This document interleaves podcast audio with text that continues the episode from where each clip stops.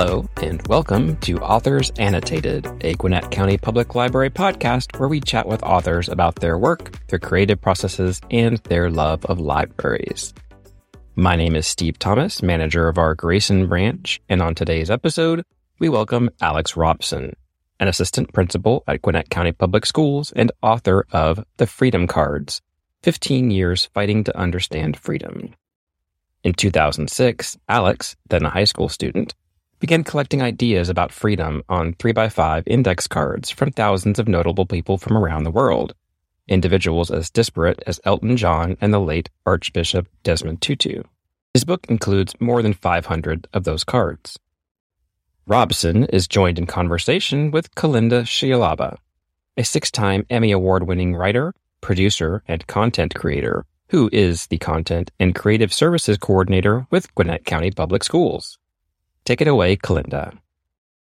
I've been looking forward to this conversation for a long time. I've known Alex for a few years now.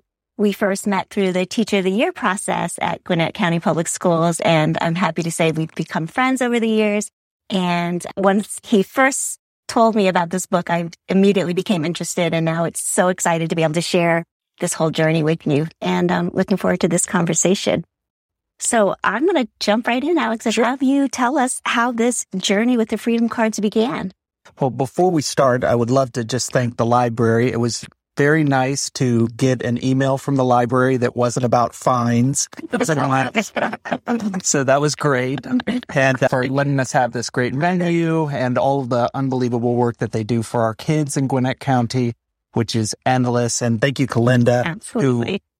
Who, her introduction was like a tenth of what she actually does. Yes. The unbelievable work that you do with highlighting great stuff in thank Gwinnett you. County schools.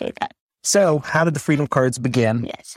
When I was in high school, I began sending a couple of letters to writers who I had really enjoyed.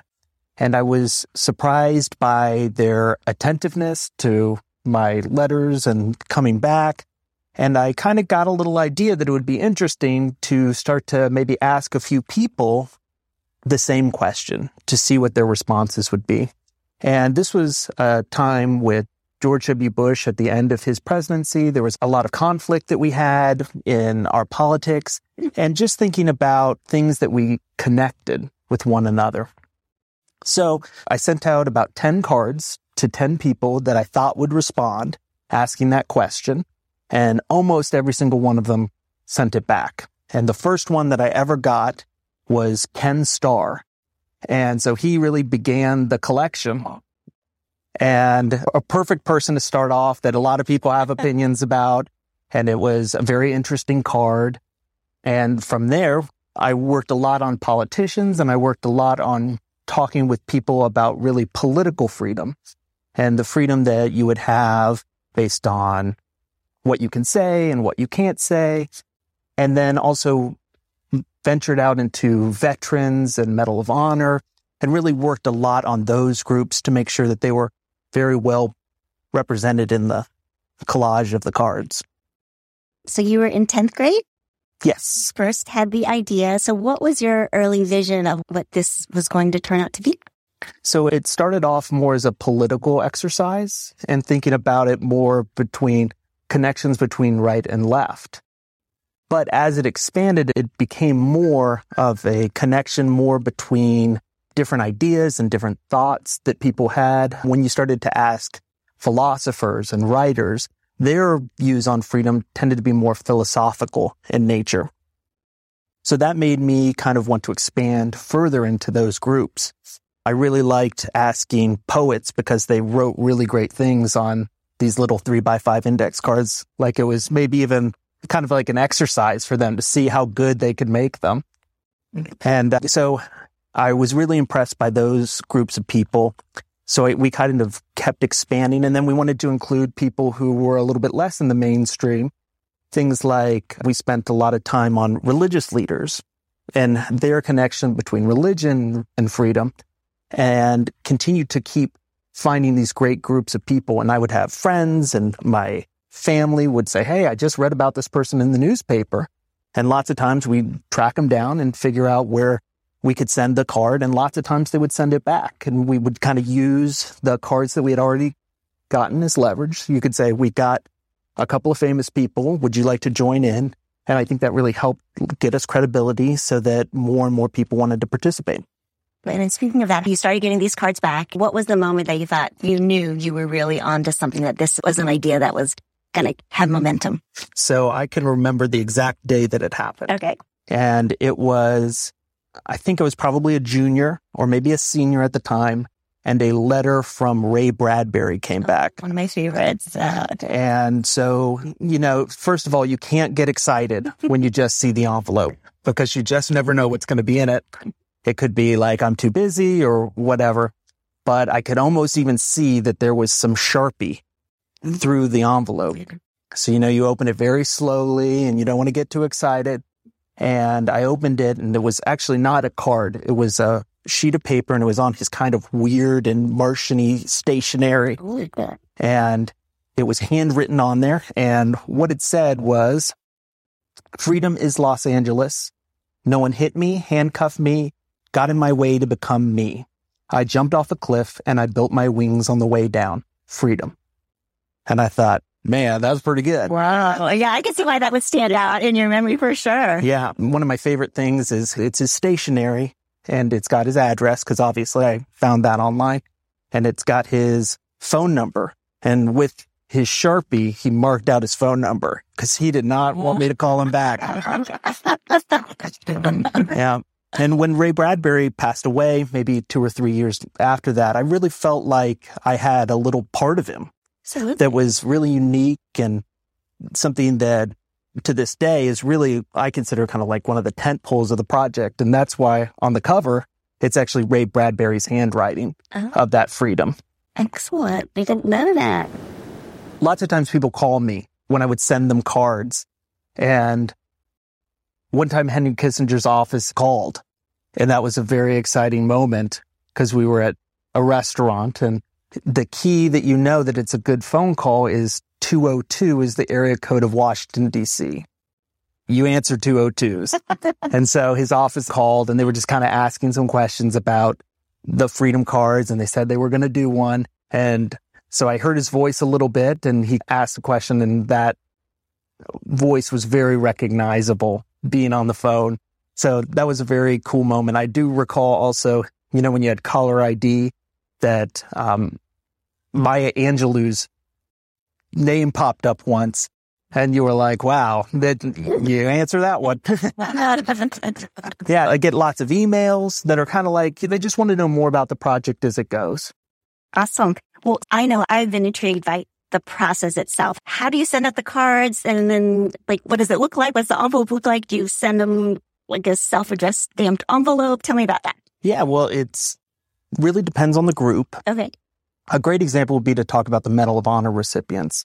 So in Mount Pleasant, South Carolina, there's the Medal of Honor kind of Hall of Fame that's right by the USS Yorktown. And they have a service where they forward mail to Medal of Honor winners. So just knowing that, I was able to get in contact with quite a few of them. And I would send a envelope that's brown, that's a little bit bigger than a normal envelope. Okay. And then inside that has a self-addressed stamped envelope. Then it's got the three by five index card. And then it has got a letter. And I try to make them, it really depends. I'll tell you that today the letters are a lot more personal because I tend to ask people now that I think are really interesting personally. Sure. At the time, you would talk about what the project is. I think saying that I was in high school helped a lot to say that this was a unique experience and project. And tons and tons of Medal of Honor winners came back and they were unbelievable. And the one that really sticks out to me was a general who was in the Hanoi Hilton. He was a POW and his name is Bud Day. And he passed away fairly recently. And his card was very simple and it just said, freedom is opening the door from the inside. And like the idea of that in connection with all those political ones that you were kind of getting a feel for what freedom really looks like to people and individuals and how those previous experiences shape what it is that you think of freedom. Yeah. And you mentioned that in an earlier conversation about how the different lens of some would come through a religious lens or some would look at it through a philosophical. Yeah. So that must have really impacted. Yeah. And the best cards are the ones that reflect the person that writes them. And I really, really like those ones that send a little bit of themselves with it. And it might just be in their handwriting sometimes or the way that they phrase things or sometimes even the length of time it takes them to send it back. Well, that was my other question, that the motivation for people to take the time to write it and send it back. You've collected over 3,000? Yeah. We're close to 3,000. Amazing. Yeah. Yes. of notable people. And then we have what I call the Freedom Tour that we go on and sometimes go to different events. And then that's a whole Oh, nother yeah, group of right. them. So of the, I call them notable people, historical, and you wouldn't know all of their names, but they're kind of connected in certain sort of ways with each other. So I really like that lens and that motivation. I think that there's lots and lots of motivations on why people do them. The one that really sticks out is a family. I reminisce to say that my mom and dad are here as well. And I think that this idea came from my mom who read an article about gold star families. Those are families of people who have lost somebody in active service. So that's a really tough group. First of all, to break into. It's a guarded group.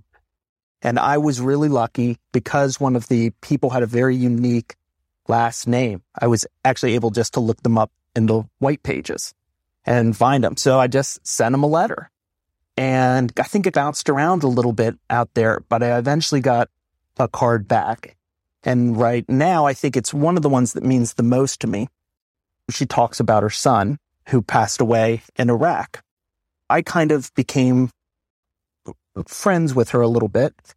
His name was Alex and we were almost about the same age. And I think that there was always a little connection there between that we both had the same name. So she put a picture of him on the card and wrote on there, I'll read it for you. This is the face of freedom. Our son, Sergeant Alex Funchin, died on the streets of Baghdad, Iraq, to keep the terrorist from coming to the U.S. to kill innocent men, women, and children. Freedom means to me, I will never see my son the rest of my life. And her motivation for doing it and for putting his picture on there was to keep his memory alive. And people see that card and they're so moved by it. I always have to tell her that he's really is alive on that card. And if it's okay. So I'm kind of taking over for No, a second. no, absolutely. I mean, we're all mesmerized. So we went on the Freedom Summer Tour. yes, yes. I had this idea. I had all of these white index cards and I didn't have a story to tell. And that was because I didn't know these people that well. You know, Elton John sends a card and that's cool, Yeah. but I don't know Elton John. So I wanted to feel a little bit of the dirt under my feet and meet some of these people. And so I thought, what a great hokey thing to say that I'm visiting 48 states during my summer break as a teacher. And so we got a little publicity because of that. And I got to say that I went to 48 states, which was unbelievably cool. And so Miss Funchin had done a card maybe two or three years before. And I sent her a Facebook message and I said, I'm driving through Kansas. So while I was on the tour, I took a journal with me and I wrote about the things that I saw and wanted to include some of those. And I think that it's a great place to talk and maybe you can get a little taste of the book about what I wrote meeting the Funchins. The long drive to Kansas. Bel Aire, a suburb of Wichita, is situated between Highway 254 and 96 in Kansas's flat middle plains. Residential streets are lined with single story homes, mostly painted in neutral colors like sand dune, Mississippi mud, and burnt sienna. The trees lining the city streets are small, newly planted, and with broad green leaves that rustle in the hot Midwestern winds. The Funchins have lived in Bel Aire for over 15 years, in a home not too far from 45th Street and the through road that can take you west to Greenwich, Kansas, or east to I 35. The sun was still shining when I pulled up in front of their home, and I kept driving while looking to confirm the house numbers. I checked it for a third time and stopped the car. I had never met the Funchins face to face or even heard their voices. I only knew them through our emails and mail conversations. Miss Funchin had sent me her picture with her husband and her son, Alex, a few years before, and now that picture hung in my condo along with a copy of Alex's dog tags. As I walked up their concrete driveway, I saw a marking on the home, subtle and hidden from the road. A red placard with a gold star. When I arrived, Miss Funchin moved back and forth between the wooden oak table and her kitchen. Her home was decorated with handmade crafts and arts, pictures of churches on dirt roads and patterned quilts. Mr. Funchin sat in a chair next to the desktop computer, which had its monitor boosted by games like Apples to Apples and Trivial Pursuit. The window was framed with fabric curtains adorned with tiny blue and gold flowers vining from the bottoms to the top. Miss Funchin began to serve dinner. The first bowl was full of black beans and the second grated cheese, then ribbons of lettuce, avocados, and seasoned ground beef.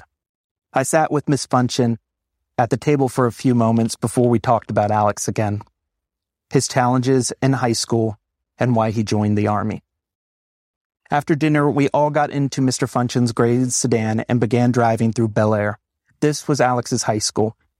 Miss Funchin said, down this road is where he went to Boy Scouts. There were signs for summer festivals and cars for sale.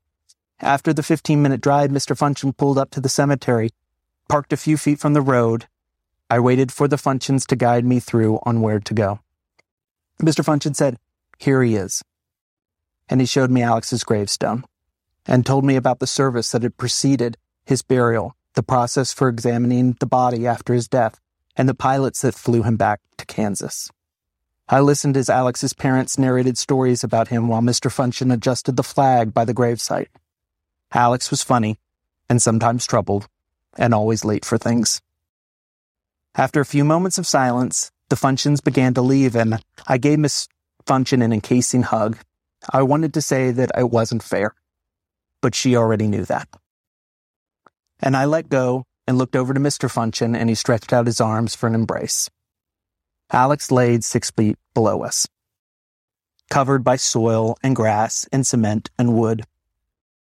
And over 10 years later, the parades had abated and the Patriot Guard had driven off. The police cars were back at the precinct and the police who lined the streets had all gone home. Alex was no longer a soldier. He was a son and a brother, only given to America temporarily and now returned to his mother and father. Alex's cemetery was so far from everything else. We were alone, away from politics and the news. The scene was tranquil and peaceful, and the crickets buzzed as birds flocked in the blue and pink twilight sky. It is a place I cannot think about without crying. A place where lives end too early and moms are left with holes in their hearts. A place where freedom is not a word anymore. A place in the middle of America that's far from the oceans that hit its shores. A place where a boy laid to rest about 20 minute drive from his parents' house. A place you might pass by if you're not looking for it.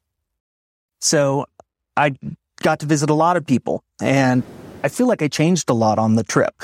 First of all, it's really meditative to be in the car that long with yourself. I got to visit every friend I've ever had because they couldn't say that they weren't going to be by somewhere because I was going everywhere. and so that was great. I had some stops that were kind of planned, like the Funchins along the way, but sometimes the best ones were the ones that just I would drive by and there would be a, a cart selling food and it would be a Mennonite farmer and you could just stop and talk to them and you tell them about the book. And I didn't run into a single person that didn't say, Hey, I would love to help you. So I think that I changed a lot because I saw America in a way that I had never seen it before, which was away from cities, sometimes where there isn't much out there in little towns.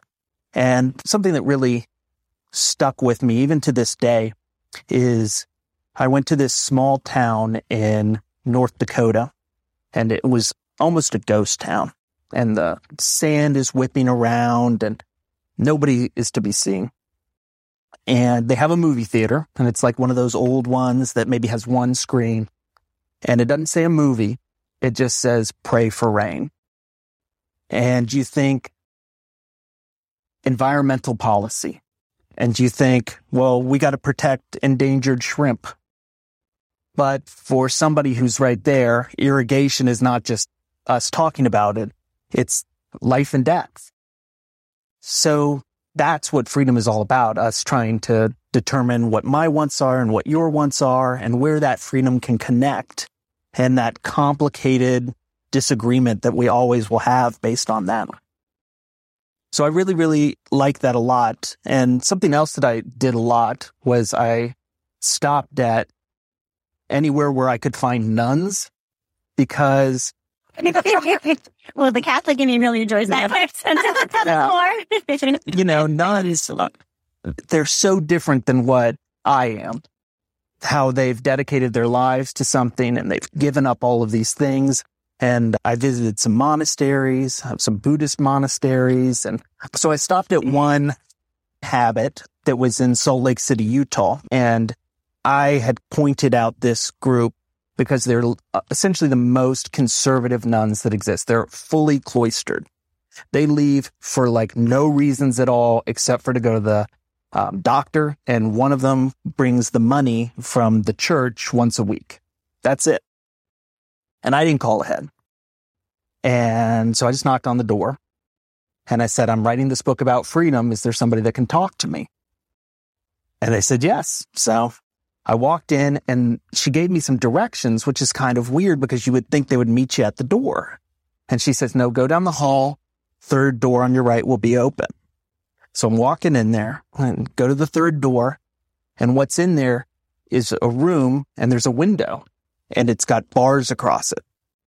And then there's a, like a curtain that's closed. And so I just kind of sat there and opens a little bit, and this nun, who is a little lady, explained to me what cloistered means and how she can't really talk to anybody, and that the bars were a thing from the past to keep separated from people who were not cloistered. And there is a moment when you th- realize that you're sitting in essentially a jail of people choosing to be there who are exercising their freedom 100%. And what a unique experience that is. She had a beautiful golden retriever. So they do have dogs. They don't really listen to the news. They don't really get involved too much in even church politics. They pray almost all day. And when an occasional traveler comes by, they let them in. That experience of meeting all of these different people who experience freedom in so many different ways really changed the way that I even live my life a little bit. And putting those voices all into the book together, you'll see there's two pages of nuns in the book.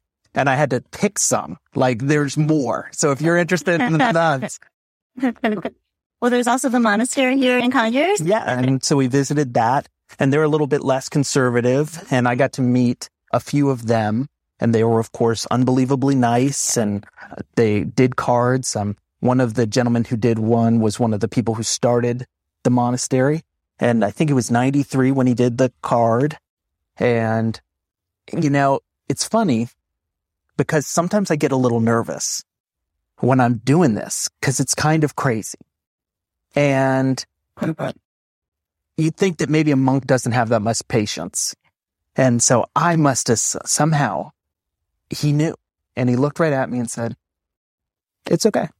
And I was like, how did this guy know? And he put me at ease 100% and he did a little card. And I, so you do the card and then I got asked the big ask, can I take a picture of you with the card? Which sometimes I do get a no We're on looking that. at that in the book today, actually. Yeah. Uh-huh. And That's so a great photo. it's awesome. I think, you know, when you're sharing all of these stories, the amazing part is the thought provoking that you're doing with the people that you're speaking with also. And then back to the families and the gift that you're able to give them by letting them share their thoughts and their experiences with you. And I think that's one of the, the great gifts that you're also giving to people as you're collecting these cards and, and changing your own perspective. hmm So that's a great aspect of the book. And then so speaking of the book, one of the questions that we've wanted to talk about was how it all came together. I mean, so you gathered all these cards over the years and then this beautiful publication now is out there. So tell us about that. Here's the most interesting thing about the book. It's not free to get a designer to make a book. So you have to pay the designer and the freedom cards. I mean, we don't make any money, but sometimes when I request a card from somebody, sometimes they'll send the card and lots of times the envelope will be a bigger envelope and they'll send stuff with it, like a signed picture or something. And then sometimes maybe they don't read the letter or they have like a little stack of signed cards or whatever. Mm-hmm. So I have all of these that have come through 10 years. And I was going through starting to think about the book when COVID started and we had a lot of time to kind of reflect on things.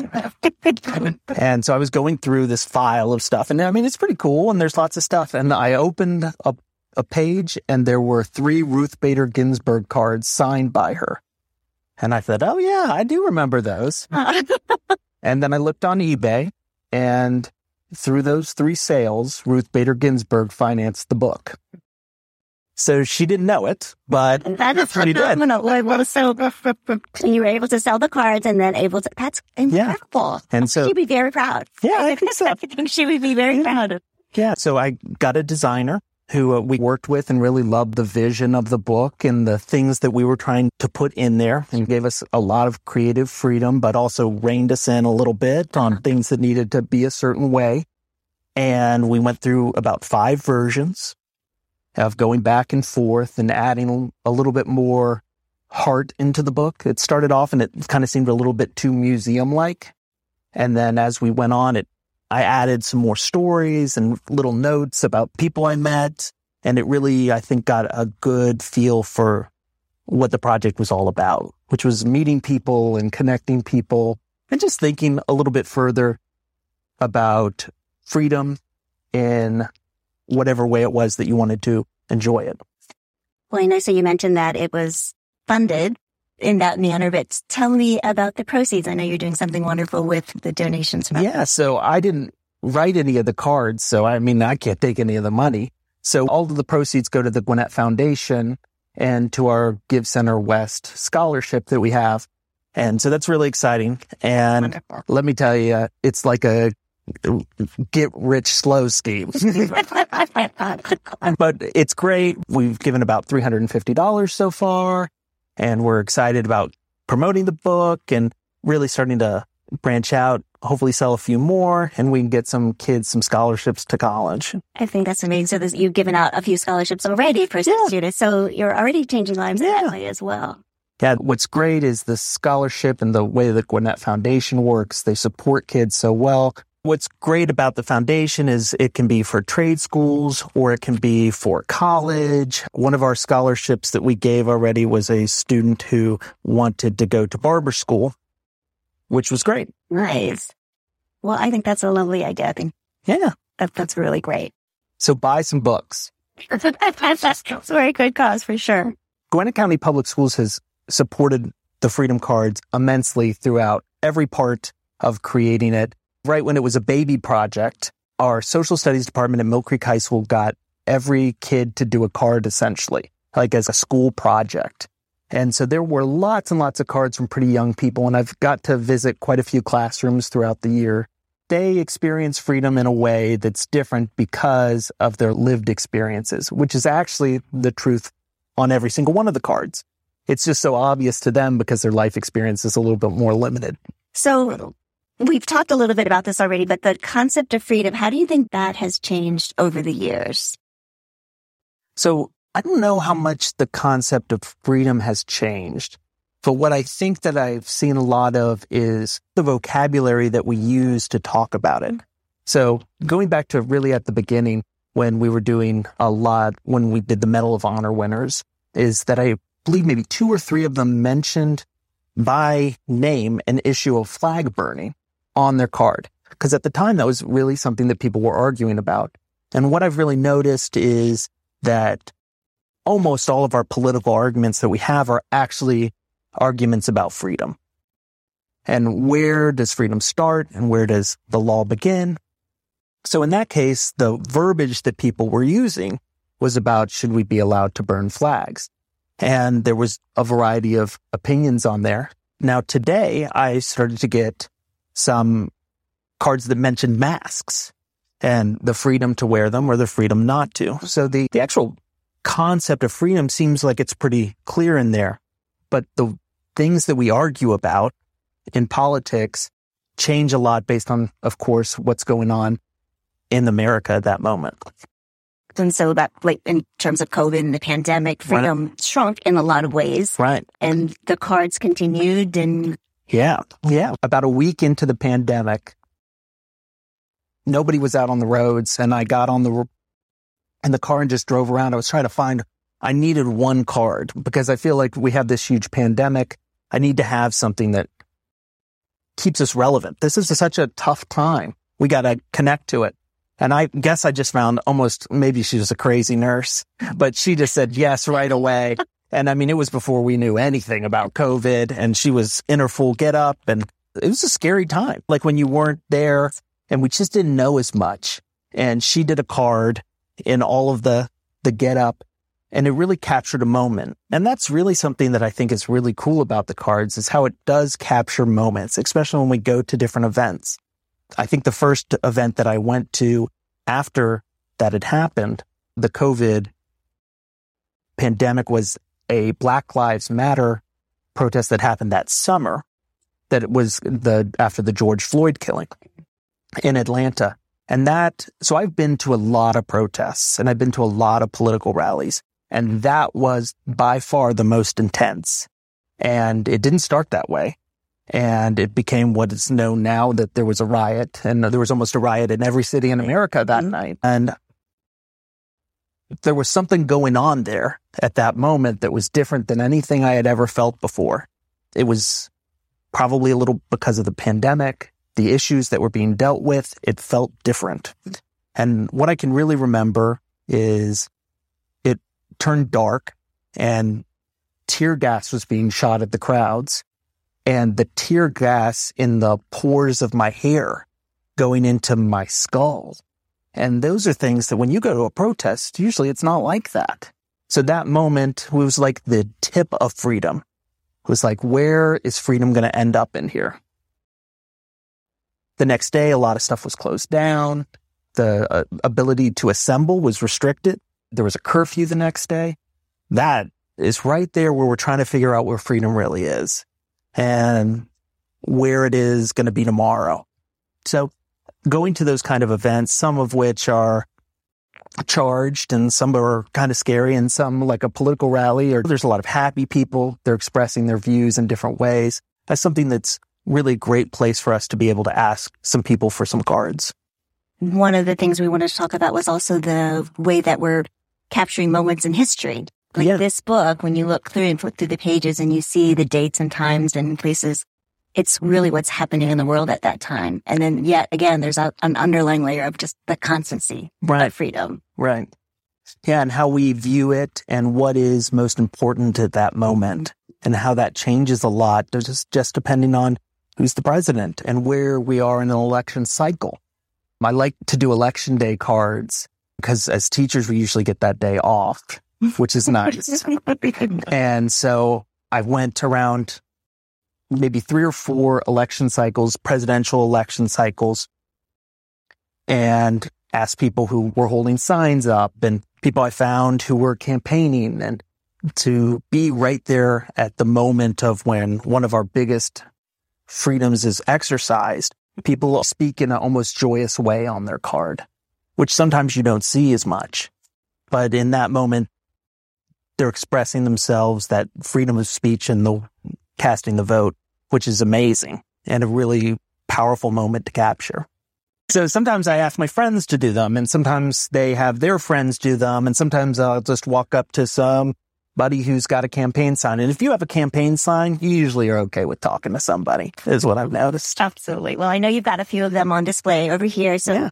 and you've gathered lots of things. Like you said, you get a lot of things in the mail. Mm-hmm. So where do you keep all this? And mom, is that a lot?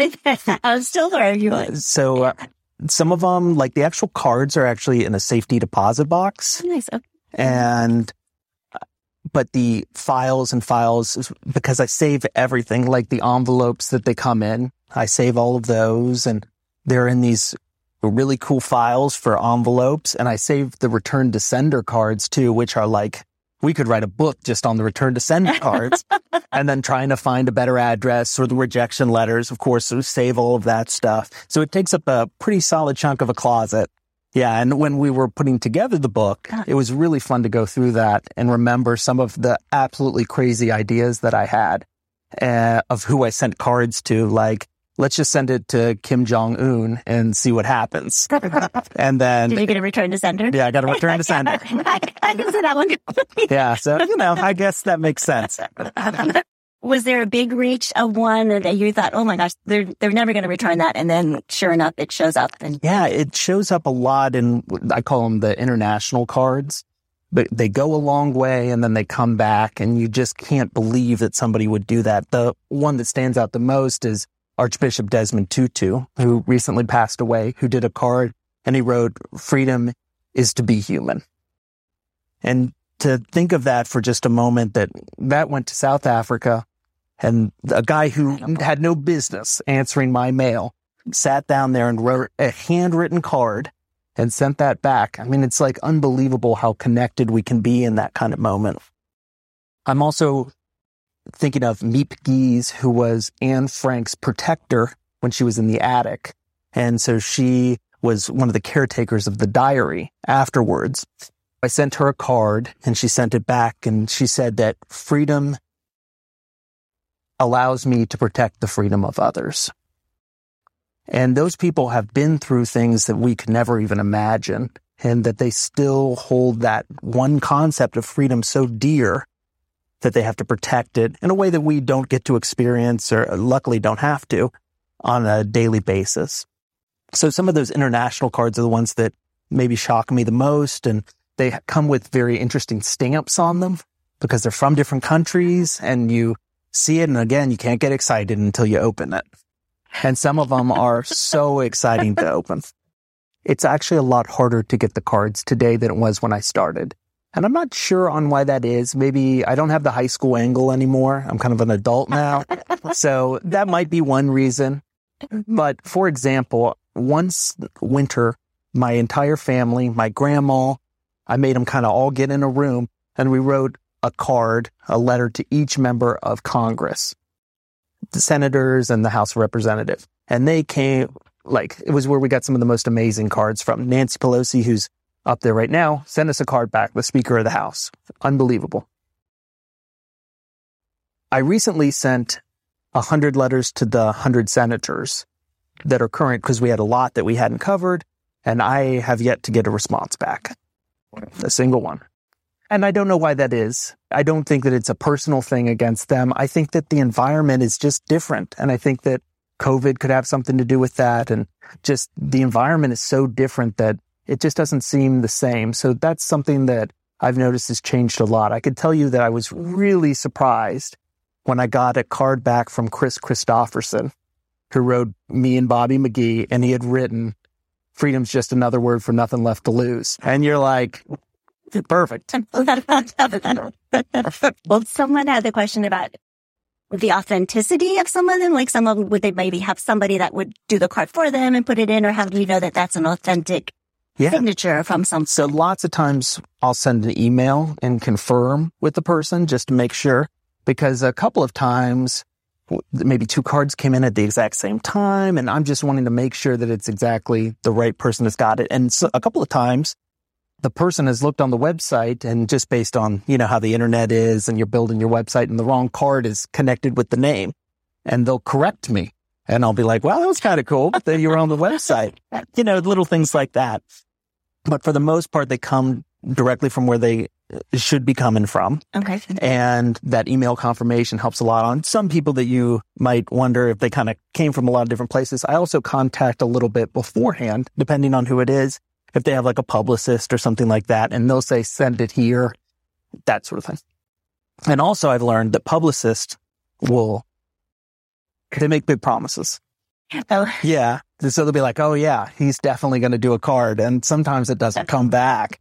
Yeah, but the key is that if you can keep that relationship with them, lots of times if you send it again, I think probably one of the funniest rejections that I've ever gotten was a college professor. And he was a, he still is a philosophy professor. And so I sent a card and he has like a form letter that said he's on sabbatical this winter, try back in the fall. So I keep a little calendar and I tried back in the fall and I got the exact same letter that said he was on sabbatical in the fall, try in the summer. yeah. So I think he's been on sabbatical for a while. Tell us what the next step in this freedom book journey is for Freedom Card. Yeah. So this is half of the cards. The other half are cards that have come from prison. And so I've always quietly worked on that group of individuals. I'm not as public about them. And I've worked really hard sometimes with chaplains within prisons.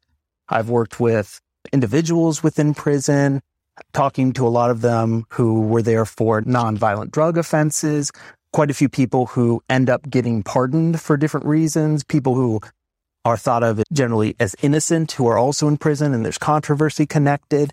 And then also political figures who are in prison. And I have one to share that I think is really an interesting one. And this came from Chelsea Manning. And this was when she was in prison the first time. And I sent her a letter and it came right back. And it said, freedom is the absolute inalienable right to define yourself on your own terms in your own language to express your identity and your perspectives openly, regardless of the consequences, and to live and die as a human being, whether or not you are recognized or treated as one. And so she sent that the first time she was in prison. And since she's been sent back for not testifying in a grand jury. And so her perspective is so different as somebody who did something that she knew would end her up in jail, but she believed it was right. And so that view is something that isn't in this book and really has to be separate and put together in the other one. And so I'm working on that, the second half of the books. It's called the prison cards and there's about 700 of them. And so we're kind of putting them all together and finding good connections and interesting things that those individuals have said. And honestly, that book has proven a little bit harder to put together. I think it takes a lot more out of you to read some of the unbelievable stories, they send huge amounts of stuff back, like letters on letters, and oftentimes will continue to contact me mm-hmm. and we go back and forth sometimes depending on what the situation is and going through and seeing what we should share and what what would be interesting to hear. There's so much material to go through we'll definitely be looking for a yeah. round two to this conversation. Yeah. With, with, some of those. I'm sure that'll be a great dialogue. Well, what a gift you, you've given others and for us this, this evening to share this journey. So if there's a student out there and they have this great idea of starting a journey like the Freedom Cards, what advice would you give them? Oh, well, you should just do it and try. And it's not going to work a lot of the time. And you can't let that get you down but you got to keep sending out the cards because you might have to send out 100, but that 101 comes back and you might have to ask quite a few people at the uh, political rally if they mind taking a few moments, but you'll end up on that one person and you'll find a connection with them instantaneously. And it's really the people that you meet along the way. Yeah. That's great advice. So my chosen profession is a teacher and now I'm an assistant principal. And I feel like when you're a teacher or you work in the school system, you're essentially ensuring freedom for the next generation. You want them to be literate and you want them to be smart so that they can exercise their freedom in a great way. We want, I want my kids to be able to get the job that they want to have so that they can have the freedom to go on vacation if they want to and the ability to sometimes travel if they'd like or change jobs if they want. I like that freedom for those kids. Thank you. Thank you. Thanks. Thank you for listening to Authors Annotated, a podcast from Gwinnett County Public Library. And thanks again to Alex and Kalinda for their informative conversation. You can find out more about the library's podcasts from gwinnettpl.org slash podcasts and follow them in Apple Podcasts, Spotify, or your podcast app of choice. Thanks for listening and for supporting your Gwinnett County Public Library.